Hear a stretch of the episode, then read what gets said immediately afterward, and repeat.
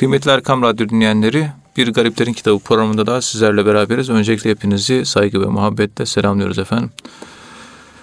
Bu programda muhterem hocamız tasavvufi şahsiyetlerin hayatından, menakımından ve hikmet sözlerinden bahsediyorlar. Muhterem hocam bir önceki programımızda Bişri Hafi Hazretleri ile alakalı bir menkıbeden bahsetmiştiniz. Bişri Hafi'nin yolda bulduğu besmele yazılı bir kağıdı itina ile temizledikten sonra bir levha haline getirerek muhafaza etmesi üzerine rüyasında duyduğu ilahi ses Allah'ın ismine göstermiş olduğu bu saygıya karşılık Allah'ın da onun adını dünya ve ahirette saygın kılacağını bildirmiş ve bu şekilde züht ve tasavvuf yoluna e, girdiği ifade edilmişti. Yani bu rüyada görülen ve bu şekilde bir besmele e, hürmet dolayısıyla e, Cenab-ı Hakk'ın bu şekilde bir iltifatta bulunması ve Bişrafi Hazretlerinin zahitlerden olmasını nasıl anlamak gerekiyor? Yani bir ikram olarak tabi düşünülebilir. Dilerseniz buradan başlayabiliriz muhterem hocam. Buyurun efendim. Euzu billahi mineşşeytanirracim. Bismillahirrahmanirrahim. Elhamdülillahi Rabbil alemin. Ve salatu ve selamu ala Resulina Muhammedin ve ala alihi ve sahbihi ecmain. Muhterem Vahid kardeşim ve ve muhterem dinleyicilerim. Bakın Bişri Hafi Hazretleri bir besmeleye saygı gösteriyor. Evet. Allah'ın ismine hürmet ediyor. Bişrafi de sufiler arasında en çok sevilen şahsiyetlerden birisi. Yani. Aynen, evet. aynen öyle. Bu direkt Kur'an-ı Kerim'deki anlam, referans bakımından açılımı bu olayın şu. Ve çok çarpıcı bir şey. Ben kendimi de o noktada göremiyorum şahsen. Estağfurullah. Göremedim şimdiye kadar. Hani ayet-i kerimede ne diyordu? وَمَا قَدَرُ اللّٰهَ حَقَّ قَدْرِهِ Evet. Allah'ın kıymetini, değerini yeteri kadar ölçüp biçemediler. Yeterince Allah'ın değerini anlayamadılar. allah Teala dikkat edin değerler skalamız var değil mi? Evet. İnançla alakalı, amelle alakalı. Pek çok değer skalamızda işte şeyler var. Değerlerimiz var. Çeşitli değerler var. Allah'tan daha üst bir değer olur mu? Olmaz. Olmaz. En büyük değer Allah'tır. Geçen derslerimizde de bunu dile getirdik. Evet. Bilinçli ve isteyerek dahi olsa Allah'ı inkar etmeniz, ateist olmanız mümkün değil. İsteseniz bile mümkün değil. Evet. Ben ateist olmaya, Allah'ı inkar etmeye niyet ettim ve Allah yok dediniz. Allah yine var. Niye? Allah dikkat edin nesnel varlık inkar edilebilir. Bak çantam burada duruyor. Yok diyebilirim. Halbuki burada. Buna yok diyebilirim. Tuhaf değil bu.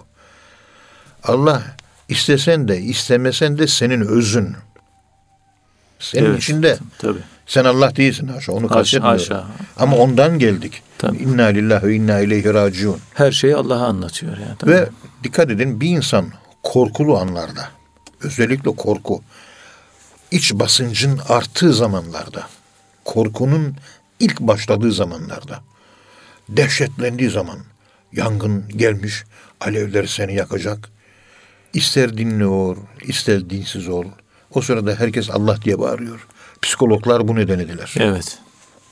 Yine efendime söyleyeyim bir psikoloji ekolünün mensupları bir deney yaptılar.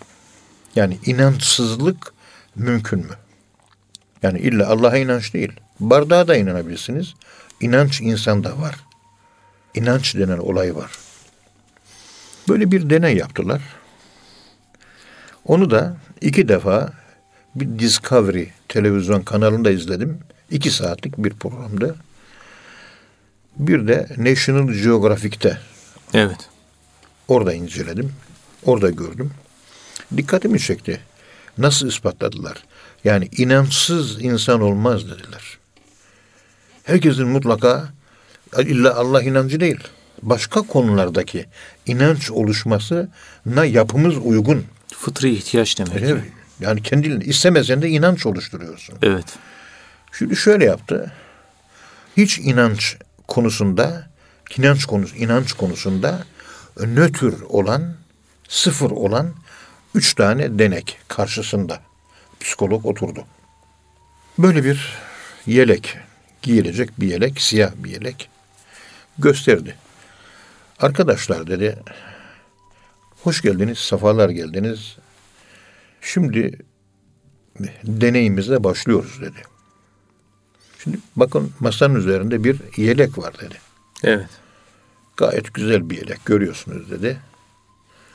Ben bunu dedi kriminoloji müzesinden suçlular suç bilim müzesinden getirdim dedi.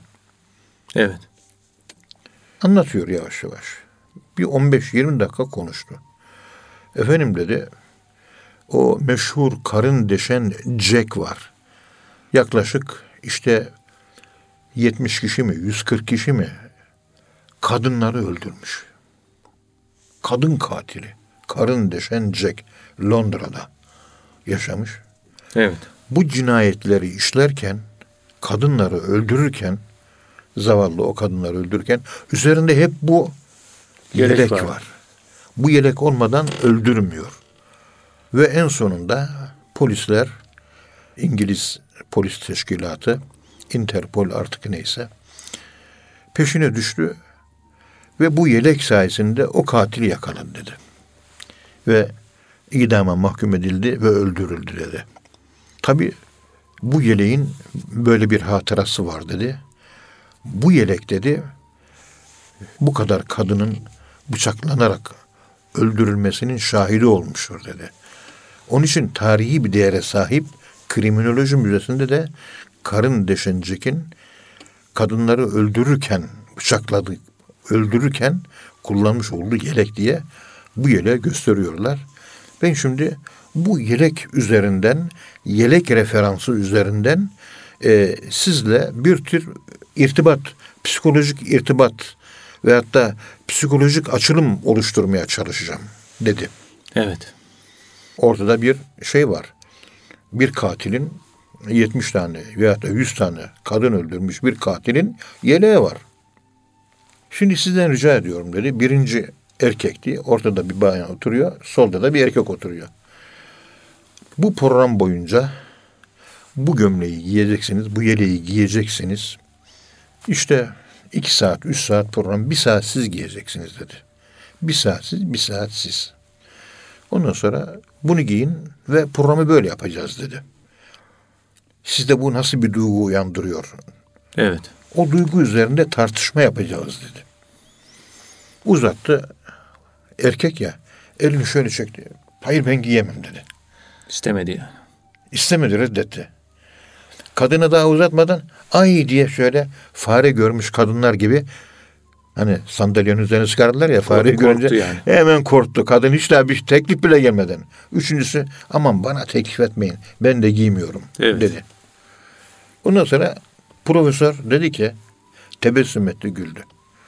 Arkadaşlar dedi bunu niye giymiyorsunuz? "E, Bir açıklayın dedi. Yani giymediniz tamam mı? anlıyorum dedi. Ama size göre açıklaması ne? Üçü de aynı açıklamayı yaptılar.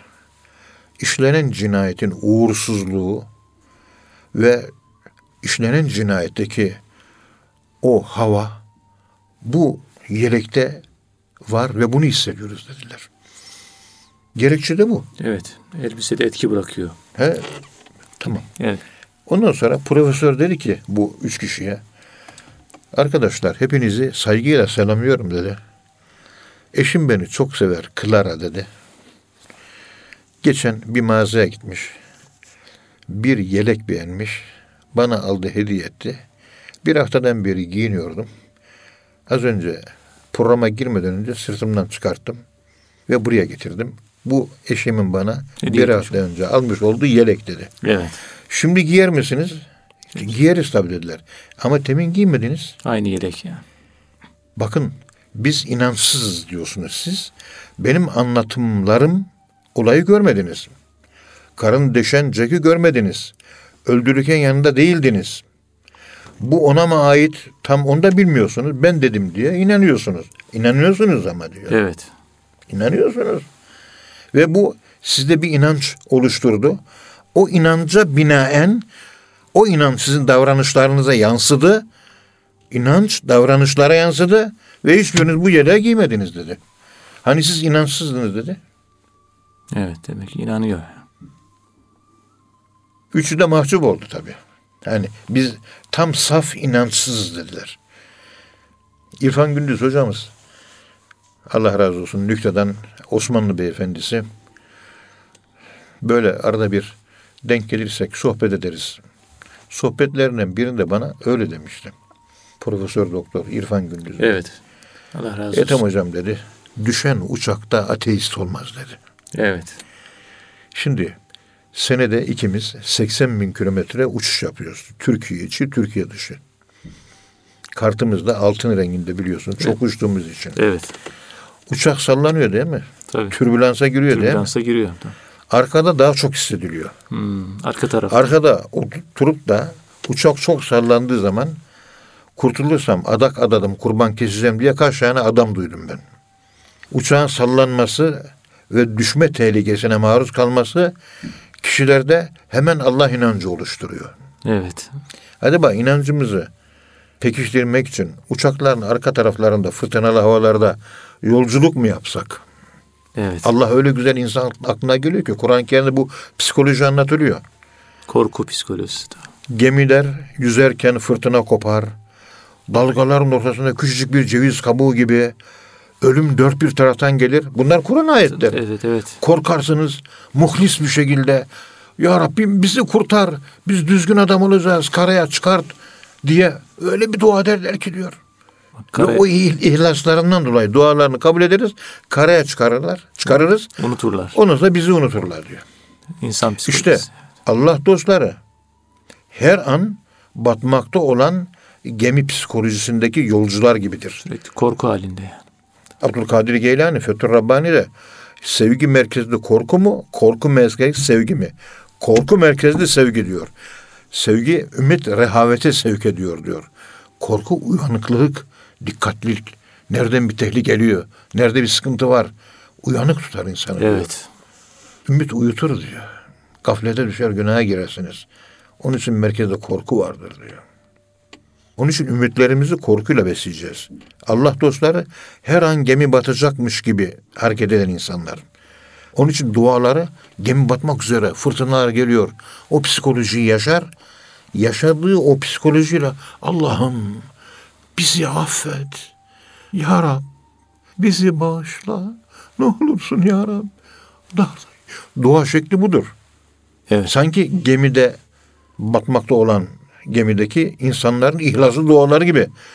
Uçak sallandığı zaman, türbülansa girdiği zaman arka taraf sağa sola ikişer, üçer metre bile sallanıyor. Biz de kurtuluş çaresi olarak Vahid Bey'le La ilahe illallah, la ilahe illallah. Tam zikir çekecek zaman o. O kadar güzel Evet. oluyor ki. O kadar güzel oluyor ki. Zikir zamanı. Uçağın en arkası. En arkası, en mütevazi yeri o. Hani onların sekizincileri köpekleriydi. Estağfurullah. Yani işte tevazu ifadesi, saminiydik. Samini. Sekizinciydik. En arkadayız. Sallanıyor böyle. Sall sallandıkça bir tane adak keseceğim diyor. Ya Rabbi diyor bilmem ne ses böyle. Allah'ım Allah'ım diyor. İşte o Kur'an-ı Kerim'deki ayetin tefsirini orada hayat olarak kaç defa yaşadık. Evet. Bu sene de havalar fırtınalı değil. Pek öyle sallantı mallantı da olmuyor. Tabi Allah kazadan beladan korusun Amin, ama amin. yani inanç içimizde hazır olduğu için e, baskı anlarında, korku anlarında ortaya çıkıyor. Evet. Ve buradan da korku, Allah korkudan mı türer acaba? Sorusu ortaya çıkıyor. Cevap, avam tabakasında Allah korkudan türer.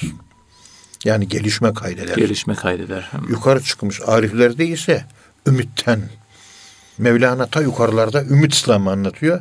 Aşağıdaki korku Müslüman olmasan gerekenler Mevlana Hazretleri anlatırken ya bu mübarek zat ümit makamlarında yaşıyor. Güzel tat tatlı konuşuyor. Bizim olmamız gereken makam korku makamı.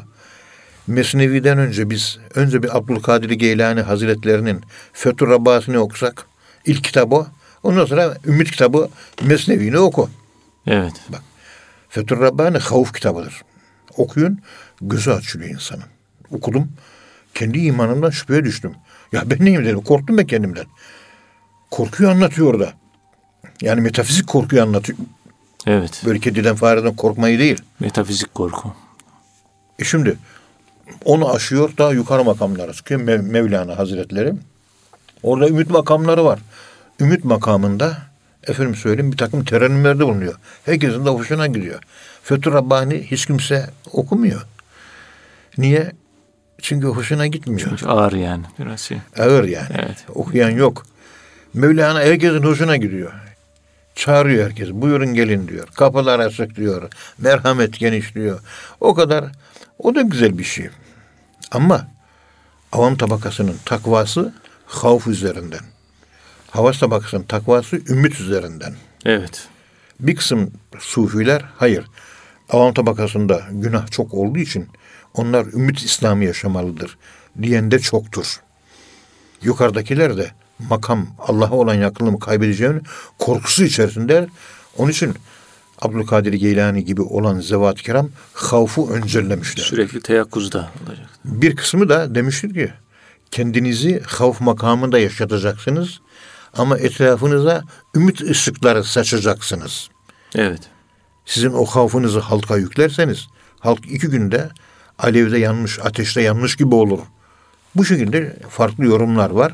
Abdülkadir Geylani Hazretlerinin yorumunun haklı ve doğru olduğu kanaatindeyim ben. Ümit rehavete sevk eder. Evet. Rehavet hoş bir hal değil. İnsan şeriatı çiğneyebilir. O korkuyu yaşayacağız. Mesela bir ayet-i kerime diyor ki, Enbiya suresinde okumuştum, vahiyçiyim. Ve aciltu ileyke rabbi literda. Böyle Tur Dağı'na Hazreti Musa Aleyhisselam çıkıyor ya, Evet. Böyle aşk var, şevk var, sevinç var. Tur Dağı'nda Allah ile konuşacak. Böyle acele etmiş biraz. Biliyorsunuz maneviyat aceleden pek hoşlanmaz. Ey Musa bu acele ne diyor? Ya Rabbi diyor. Seninle konuşacağım. Seninle buluşacağım için acele ediyorum. Sana kavuşmakta acele etmem. Senin benden razı olmana yol açabilir diyor. Evet. Hayırlı işlerde acele edin diyor değil mi? Allah'ın beğendiği işlerde. Ve aciltu ileyke rabbi literda. Sen razı olasın, Olasın memnun diye. olasın diye. Sana böyle alelacele geldim ya Rabbi diyor. Biz ibadeti camiye girerken sallana sallana cuma namazına girenlerin bir fotoğrafını çek. Bir de çıkarken. Çıkarken saatte 10 kilometre hızla yani hızlı bir şekilde çıkıyor. Evet. Girerken de saatte 1 metre hızla. Böyle yavaşça kaplumbağa gibi giriyoruz. Cuma namazlarından tazılar gibi çıkıyoruz. Hızlı çıkıyoruz. Evladım son dört rekat namazı niye kılmadınız diyor soru sordum. Ya hocam dedi işte vaaz var dedi. Zaten hutbe okunurken geliyor adam. Dört rekatı da hutbe okunurken kılıyor. Hutbeden sonra da pırr kaçıyor. Bunaldım, daraldım hocam dedi. Ve köfte hor dedim. Geçen Dünya Kupası maçları var mıydı? Vardı. Arda arda hiç üç tane maç izledin mi? İzledim. 120 dakikadan 360 dakika eder mi? Eder. Kaç saat? 6 saat. Gözünü kırpmadan, hiç canın sıkılmadan dinledin. Bunal- bunalmadın. izledin, izle. Bunaldın mı? Maç izlerken 6 saat izliyor. Hiç bunalma gelmiyor. Hiç daralma gelmiyor. Camide toplam 12 dakika kalmış. 12 dakika hocam diyor, bakın diyor. Şimdi bu nasıl bir imandır? Bunun imanı Allah'a mı, futbola mı? Bunun tanrısı Allah mı? Bunun tanrısı futbol mu? Efera eyte men ittehaze ilahehu hevahu ayet-i kerimesinde bize anlam yüklemesiyle ne anlatılmak isteniyor? İşte bu anlatılmak isteniyor. Evet. Para konusunu konuşuyorsun. Saatlerce para, efendim e, villa, arsa, rant, altın fiyatları, ekonomi heyecanla konuşuyor. Konuşturuyor. Dini konuda iki konuşuyorsun, uyku uyumaya başlıyor. Sıkılıyor yani. Sıkı uyku başlıyor. Uyku başlıyor. Evet. Para ya bu düğüne dinara. Kendisine parayı Allah edinmiş. Paraya tapıyor. Bizi Allah yarattı. Allah konuşursak biz heyecanlanıyoruz. para konusu konuşulunca da daralıyor, sıkılıyoruz, uykumuz geliyor. İman işte budur. Evet. O yerden kağıdı aldı, Allah'ı gördü, temizledi, bir hafi tablo haline getirdi ve duvara astı. Allah'ın kıymetini biliyordu. Evet. Ve ma kaderullaha hakka kadri. Allah'ın kıymetini yeteri kadar bilemediler. Ayetin tefsiri şu olayla herhalde biraz daha güzel anlatılabileceğini söylemekte beis görmüyorum. Ve Allahü Teala Hazretleri dikkat edin kendisine saygı gösteren kişiyi kendisine gelen kendine uzanan yolları yani lenehdiyennehum sübülena. Evet. Lenehdiyennehum sübülena. Yani bizim uğrumuzda çaba gösterenleri biz bize açılan yolları onlara açarız. Evet. Ve nun tekidi müşeddede ile ifade ediliyor. Demek ki Allahü Teala Hazretlerine saygı göstermek Allah tarafından ve Cenab-ı Allahü Teala Hazretlerinin kuldan bir bekleyi davranış biçimi olarak Evet. Cenab-ı Allah bizden bunu bekliyor mu? Evet, Allah bizden bunu bekliyor. Allah'ın kıymetini bilmek. Ve ma kaderullah hakka kadri. Sofrada yemek arttı. Temizliyoruz. En son nokta, artan ekmek kırıntıları topluyor, çöp tenekesine atıyor. Anlatıyorsunuz, yine artırıyor. Bilmem ne hepsi çöpe gidiyor. Halbuki çöpe gitmeyecek. Tabağın içi bile sıyrılacak. Bereket oradadır. Evet. O bereketi yakalamak lazım. Çok dikkat etmek lazım. Tabii. Mesela Türkiye'de 86 milyon ekmek türetiliyor, üretiliyor. 84 milyonu yeniliyor. 2 milyonu artıyor ve çöpe gidiyor. O kadar da fakir fukara insan var yani. Yani bu düşündürücü. Evet. Yani ekmek çöpe gitmemeli. Ekmek çöpe gitmemeli. Nimete saygı, verene saygı. Ve ve in teuddu nimetallahi la tuhsuha. Da bilemediğimiz o kadar çok sayıda, o kadar çok sayıda Evet. Allah'ın nimeti var ki. Acaba onlara biz nasıl teşekkür edeceğiz? İşin bir de o tarafı var. Nasıl teşekkür edeceğiz? Evet hocam. Burada tasavvuf yolu kendisine açılmıştır. Yani Allah'a gidecek yol kendisine açılmıştır. Allah kendisine çağırıyor. Bize ulaştıracak yol, bize ulaştıracak yolu gösterdik. Ve ondan sonra Bişir Hafi tasavvuf yoluna giriyor. Ve ahiretteki mertebesinin İmam-ı Şafii ve İmam Ahmed bin Hanbel gibi alimlerinkinden daha üstün olduğuna işaret eden menkıbeler anlatılmıştır. Cenab-ı Hak insanlara sevdirmiş yani. Evet. Yani İmam-ı Şafii Evet. Ahmet İbni Hanbel'den daha klas bir mertebeye Allah tarafından yükseltilmiş. Yani Allah'ın kıymetini ne kadar biliyorsanız siz de o kadar kıymetli olursunuz. Bak dikkat edin söze. Evet. Benim kıymetim ne kadar? Allah'ın katında cevap. Allah'ın senin yanındaki kıymeti ne kadar? Senin yanında Allah'ın bir değeri var mı? Var. O zaman sen de Allah tarafından Allah'ın katında o kadar değerlisin. Allah benim katımda hani bir ölçüye vurulmaz da diyelim ki 5 kilo ağırlığı var. Özgül ağırlığı benim inancımda Allah'ın 5 kilo. E, Allah'ın katındaki senin e, değerinde o kadardır. Yani pek somutlaştırmak doğru değil. Çünkü inanç e, son. Biraz anlam açılımı anlaşılabilsin diye konuyu avamlaştırmaya çalışmaya, avamlaştırmaya çalışıyorum. Estağfurullah. Bütün mesele bu. Evet hocam. Buyurun hocam. Allah'ı e, takdir ede, kıymetini bildiğiniz kadar Allah'ın katında kıymetiniz vardır. İkide bir de sorarlar. Allah beni seviyor mu? Ben onlara şu cevabı veriyorum. Ölümü ne kadar seviyorsan Allah'ı o kadar seviyorsun. Niye? Evet. Ölünce Allah'a kavuşmayacak mıyız? Ölünce Allah'a kavuşacağız. Evet. O zaman ölümü sevmek gerekiyor. Nitekim Cuma suresinde de Allah Estaizu billah Kul ya eyyühellezine hadu in zaamtum ennekum evliyâ'u lillahi min dunin nas fetemennevül mevte in kuntum sadikin. Ölümü çok çok temenni edin. Ölümü seven Allah'ı sever. Ölüm Allah'ı seven de ölümü sever. Ayet bunu anlatıyor. Ey Yahudiler siz insanlar arasında Allah'ı en çok seven biziz diyorsunuz. Siz diyorsunuz. Evet. Eğer gerçekten insanlar arasında Allah'ı en çok sevenler siz iseniz ölümü tefaul babında temenni edin deyin. Çok çok sevin temenni. değil. Çok çok temenni edin. Çok çok sevin. Evet. Allah'ı seven ölümü çok sever.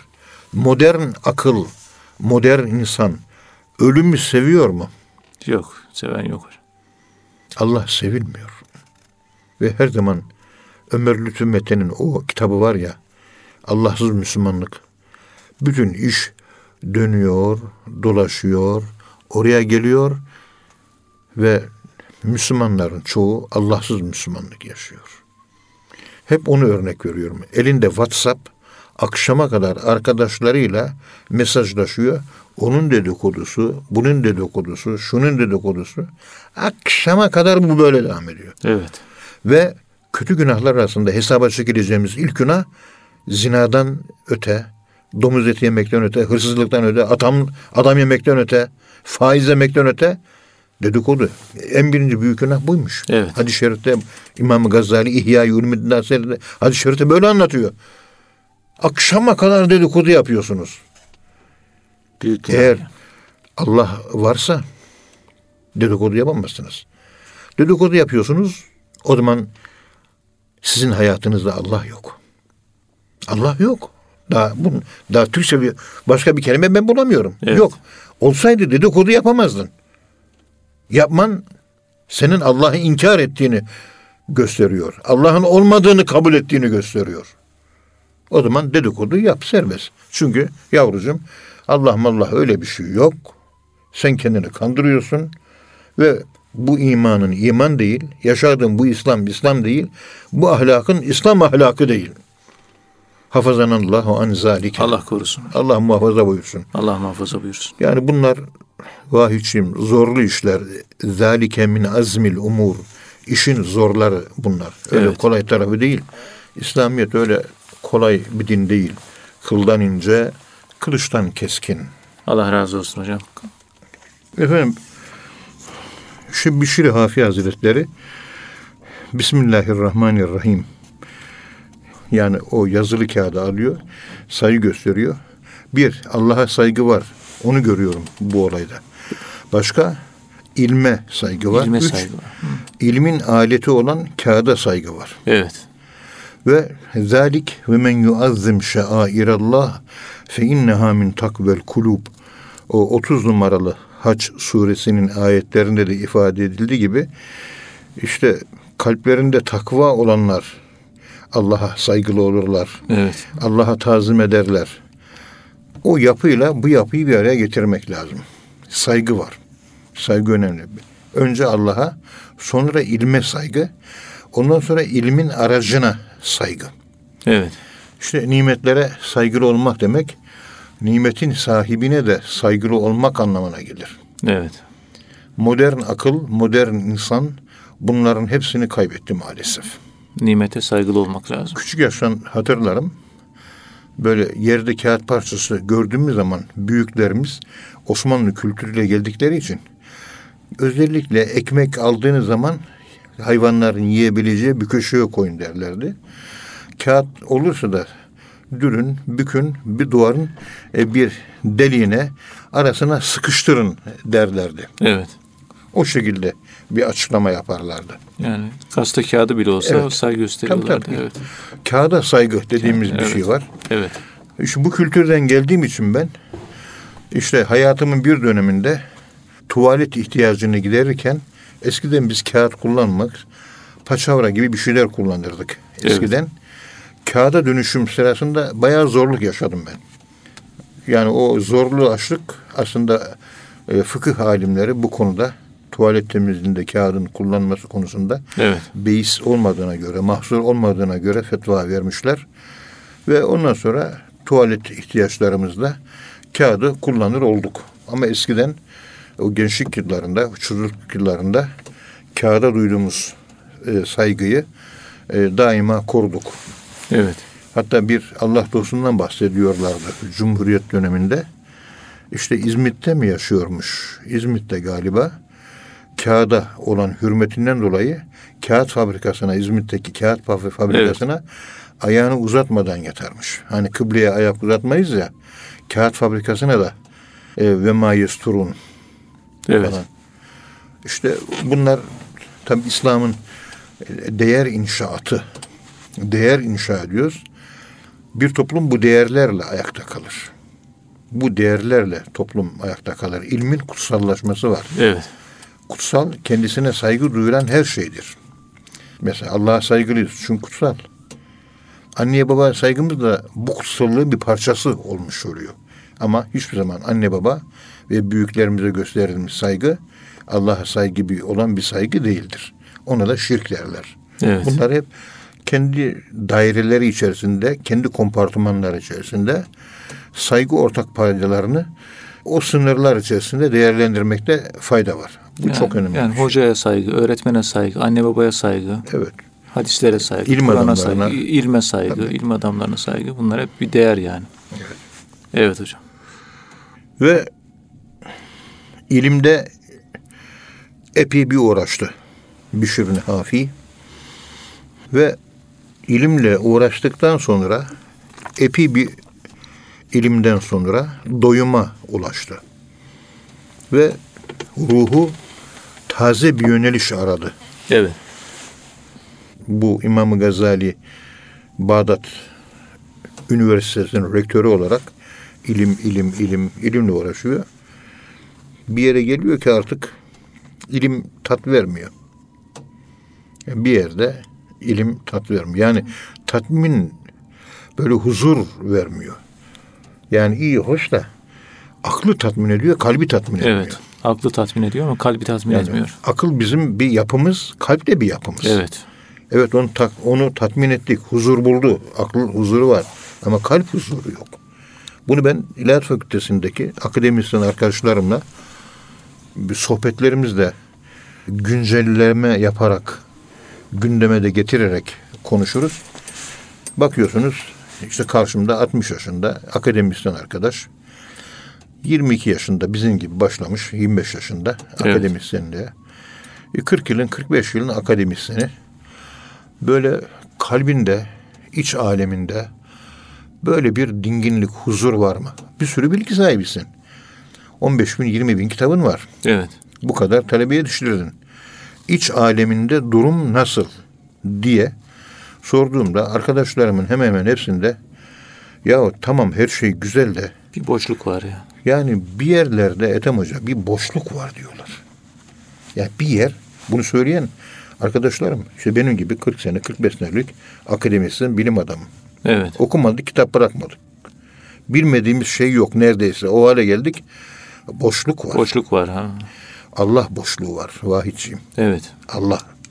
Yani ilim var Allah yok. Onun için Allahsız ilim insanı hidayete erdirmez. Tatmin etmiyor ya. Tabii yok. Evet. Tatmin olmuyor. Bu ilminize aşk kattığınız zaman ilim irfana dönüşüyor. İşin bir de o tarafı var. O boyutu var. Ona hiçbir şekilde daha konuşmalarımızda fazla giremedik. Giremedik. Çünkü akademik seviyede bir anlatım gerektiriyor. Dinleyicilerimizi de yormak istemiyorum. Yani Evet. bunu anlatırken. Lingüistik problemi felsefe diye başlayacaksın. E, bunu söylediğin zaman e, bizi dinleyen dinleyici hemen tak diye kapatıverir. Evet. Ama fakültede bunları biz konuşuyoruz. Başka kanala geçer ya. Tabii. Evet. Zaplıyorlar yani. Evet. Öyle söyleyelim. Efendim tasavvufi hayata o ilimi bıraktı. Yani ama ilimde doygunluğa ulaştı. Zirve olduktan sonra tatmin, huzur, sükun, iman, ışık, hidayet bunları yaşayamadı ilimle. Ve tasavvufa yöneldi. O dönemde büyük itibar gören bu alandaki çalışmalarından dolayı kendisinde gurur ve kibir duygusu, şan ve şöhret arzusu hissederek hissettiği kibir duygusu ve şan şöhret duygusu ve arzusu bunlardan kurtulmak düşüncesinin de etkisiyle ilimi bıraktı. Yani hadis ilmiyle meşgul oldukça şöhreti artıyor. İlmi arttıkça insanlar Kibir. nez- nezdinde de- değeri artıyor. İşte o da kibire götürüyor. Evet, kibre Bundan da rahatsız oluyor. Evet. Bunu terbiye etmek istediği için ayrıldı. Nitekim rivayete göre hadis ilmiyle ilgisini kesmemesini isteyen eski hocası ve arkadaşlarının Allah yarın senden niçin peygamberin hadislerini nakletmedin diye sorduğunda ne cevap vereceksin şeklinde soru sordular. Evet. Hani sen hadisçisin, hadis alimisin, hadis hafızısın. Niye Resulullah'ın hadislerini nakletmedin diye Allah sana soru sorarsa ne cevap vereceksin? Bırakma bu ilmi dediler. Evet. O da dedi ki ey Rabbim sen bana nefse muhalefet etmeyi, nefsin arzularıyla savaşmayı emrettin. Nefsim ise hadis rivayet etmeyi ve o referans üzerinden de toplumda itibar görmeyi arzu ediyordu. Evet. İşte nefis arzusu haline dönüşen ilmi bundan dolayı terk ettim diyor. Yani ilimle uğraşmak böyle nefsani tatmin de olabiliyor yani demek ki. Olabiliyor der. Evet. Yani e, ilim tahsil edip de kibir sahibi olmayan hayatında ben yüzlerce akademisyenle karşılaştım. İlim sahibi, kibirsiz pek az insana rastladım. Çoğu böyle arkadaşlarımızın. Üç kelime biliyor, kibirleniyor. Bir- Olmaması gereken tasavvuf hocalarında da görüyorum ben bunu. Sırtını şöyle bir yaslıyor. Şöyle 155 milimetrelik ağır sahra obüsü güm güm atıyor tepeden. Bir Maalesef. tevazu yok. Tevazu. yok. Şöyle makalenin kenarına şöyle kibirli bir şekilde kenarına şöyle lütfen pis bir şeymiş gibi şöyle bakıyor. Oradan iki kelime okuyor. Burada 15 tane hata var diyor. Makaleyi şöyle eliye itekliyor. Bu bir emek mahsulüdür. Yorulmuştur. Böyle bir şey yok. Kibrin böylesini çok gördüm, çok görmeye de devam ediyorum. Hiçlik duygusu, ölüm duygusu, yokluk duygusu pek çok insanı terbiye eder. Onun için Evet. ölmeden önce ölmek dediğimiz olay insanı insan olarak inşa etmekte bana göre birincil faktördür. Tasavvuf terbiyesi lazım, inisiyasyon lazım. Evet. Bakıyorsunuz kıymetli bir hocamız kalktı. Geçen bir konferansında. Efendim dedi, siz dedi tasavvuf profesörlerisiniz. Niye bir mürşidi kamile bağlanıyorsunuz? Bunların hepsi cahil dedi. Kendisine şu cevabı vermiştik. Efendim, cahil mi alim mi? Onu bilmiyorum ben. Ya, cahil de olabilir, bir şey yok. Ama arif olduğunu biliyorum ve sizin de arif olmadığınızı biliyorum. Evet. Yani sizdeki ilim sizi Allah'a götürmüyor ama ondaki azıcık bir ilim Allah'a götürüyor. Allah'a götürmeyen çok ilimden az olup da Allah'a götüren Az ilim. ilme hicret eder ve o ilmi ben tercih ederim. Evet. İşin esprisi buydu. Hiç düşünmüyor ki bir insanın büyüklüğü, kafasındaki bilgilerin büyüklüğü, kompütörde de, elektronik beyinde de, bilgisayarda da bir sürü bilgiler var. Hayır. Kalbindeki Allah'ı, marifetullah'ı, Nur yani ışık. ne kadar gerçekleştirirse o kadar hidayet sahibidir. O kadar nur sahibidir. Peygamberi takvayı anlatırken ha huna ha huna diyor. Evet. Kalbini gösteriyor değil mi? Nedir? İşte insan kalitesi orada. Ayet-i kerimede inne ekremekum indallahi etkakum. Allah'ın katında en şerefliniz kalbi zengin olandır. Evet. Yani takvalı olandır. İlmi çok olan değil. Bir de el ilmi a'ler ruteb. İlim en büyük rütbedir. Rütbelerin en büyüğü ilim rütbesidir. Gibi bir Hadis-i şerif. şerif var. Şimdi oradaki dikkat edin. Alim olmak rütbelerin en üstünü demiyor. Alim kişinin bilgi arkesine atıfta bulunuyor. İlim. Bilgiye sahip olan mı üstün yoksa bilgi mi üstün? Cevap bilgi sahip olandan daha üstün. Evet. Çünkü bilgi direkt Allah'tan çıkan gelen bir şey. Ve insan alabildiği kadarını alıyor o ilmin. Onun için o ilmi billah dediğimiz keyfiyet burada farklı bir tartışma konusu olarak uzun uzun konuşulabilir. Evet hocam. Bunların hep düşünülmesi lazım. Yani Yunus Emre'nin dediği bir söz var. İlim ilim bilmektir, ilim kendin bilmektir. Sen kendin bilmezsin, bu nice okumaktır diyor. Yani ilim var ama irfan yok. Ben bu ilgiyi ne yapayım demek istiyor. Evet. Yani marifeti nefis yok. Marifetullah yok. Kuru ilim. Pozitivist. Kafa bu. Okuma yaparken ikra bismi rabbikellezi halak. İlk ayet-i kerime bu. Allah adına okuma yap diyor. Yani Allah'ı bir kenara koyma. Dinini bir kenara koyma. Kur'an-ı Kerim'i, inancını bir kenara koyma diyor. Sen de konuşurken bütün bu objektif olma adına bütün bu değerlerinin üzerine bas. Çiğne onun üzerinden ilim yap diyorsun. Ama Allah öyle demiyor. Evet. Yani okuduğun ilim seni Allah'a götürmeli. Allah'a götüren ilime ilim Allah'a götürdüğü zaman adına ilim denmiyor. İrfan deniliyor. O zaman irfan oluyor. İlmin irfana dönüşmesi oluyor. Evet. Amel, aşk, ilme bu boyutların katılması lazım. Kuru kuruya biliyorsun. Kuru kuruya bilmek ayrı. Onu yaşamak ayrı. O yaşadığının sende ruh olarak bir hidayet nuru inşa etmesi o da ayrı bir olay. Biz onu anlatmaya çalışıyoruz. Kuru kuru pozitivist manada o ilim algısıyla insanların ilmi haline getirip ilme tapmaya başlamaları sıkıntılı bir şey. Evet. İlim pozitivizmde Allah'tır. Tapılması gereken puttur. Gaye. Halbuki gaye olmayacak yani ilim. Amaçtır ilim. Evet. O da marifi nefse ve marifetullah'a götüren bir araç olarak değerlendirilmesi Vasıta lazım. olması lazım. Evet. Hasılı kelam medeniyetimizin bu unsurlarını, bu saç ayaklarını e, çok savrulmalarla, büyük efendime söyleyeyim savrulmalarla kaybettik. Evet. E, o Osmanlı'dan beri gelen irfan geleneğini acaba nasıl canlandırabiliriz? Bunun üzerine de epey bir düşünmek lazım. Evet hocam Allah razı olsun. İyi ki önümüzde Bişri Hafi gibi örnekler var. Allah razı olsun hocam. Kıymetli dinleyenler hocamıza çok teşekkür ediyoruz. Efendim bir program daha sonuna geldik. Bir sonraki programda tekrar buluşmak ümidiyle hepinizi Allah'a emanet ediyoruz. Hoşçakalın efendim.